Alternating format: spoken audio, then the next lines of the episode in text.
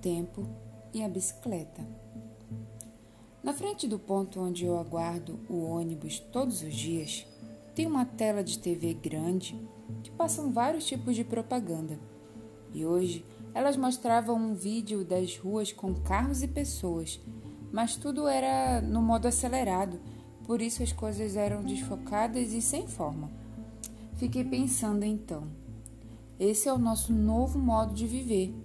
Um mundo onde as coisas acontecem no modo dirigente, onde estamos sempre com pressa, pois as muitas demandas nos condicionam a isso.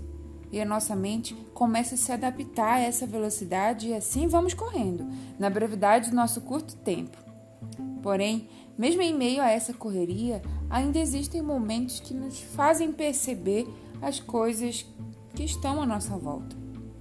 Quando eu ando de bicicleta, por exemplo, e posso contemplar a imensidão que é o céu e como somos tão pequenos diante de tal grandeza, percebo como seria bom se pudéssemos andar no ritmo de uma bicicleta. Assim, perceberíamos as coisas com o encanto que elas possuem. O tempo de Deus é diferente do nosso, mas eu poderia afirmar que vivo o melhor tempo quando estou na bicicleta e convido o Espírito Santo para uma conversa enquanto sou privilegiada com os detalhes da paisagem no percurso.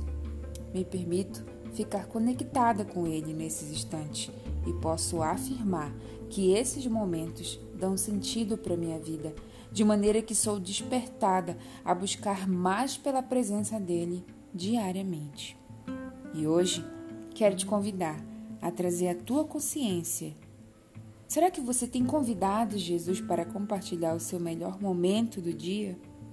Sabe, ele está esperando ser convidado e conforme você permitir, ele vai fazer parte não só dos melhores momentos, mas de todos os instantes da tua existência.